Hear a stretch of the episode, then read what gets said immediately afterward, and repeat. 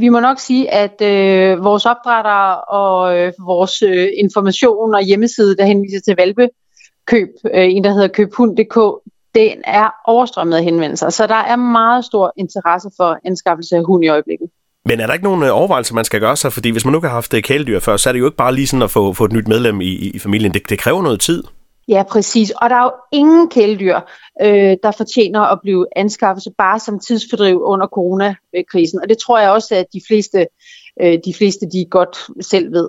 Øh, så det er jo mega vigtigt, at man, at man virkelig tænker, at anskaffer man sig et dyr, og jo i særdeleshed et, et stort og krævende dyr som en hund, så er det virkelig noget, der tager tid. Øh, og det er jo en livsstilsomlægning, man skal lave, så der er noget, et helt nyt levende væsen, man skal tage højde for, ikke kan være alene hjemme meget mere end 6 timer, og, og øh, alle de impulsive ting, man lige plejer at gøre efter arbejde, det bliver nu lagt om, for man skal først hjem og øh, hente hunden, eller gå tur med den, osv. Så, videre. så øh, det, er jo, øh, det er jo en livsstil at hund.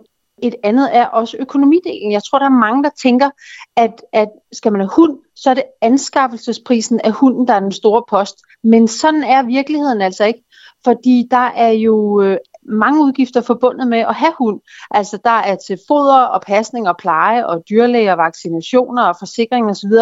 Så hvis man tænker, at man kun lige har luft i økonomien til at købe hunden til en, nu siger jeg bare 6-10.000 eller sådan noget, så får man sig altså en, en grim overraskelse. Så der er mange ting, man skal, man skal tænke over. Og der er faktisk en hjemmeside, der hedder Klar til hund, som ligesom gennemgår alle de overvejelser, man bør gøre sig, øh, og man kan lave sådan en, er du klar til hund-test.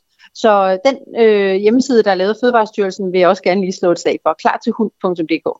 Så lidt uh, grundig research, inden man, man kaster sig ud i det her. Det var uh, ja. Lise Lotte Christensen fra Dansk Kendeklub. Tak fordi du var med, og god dag. Selv tak. Det var en fornøjelse. Hej.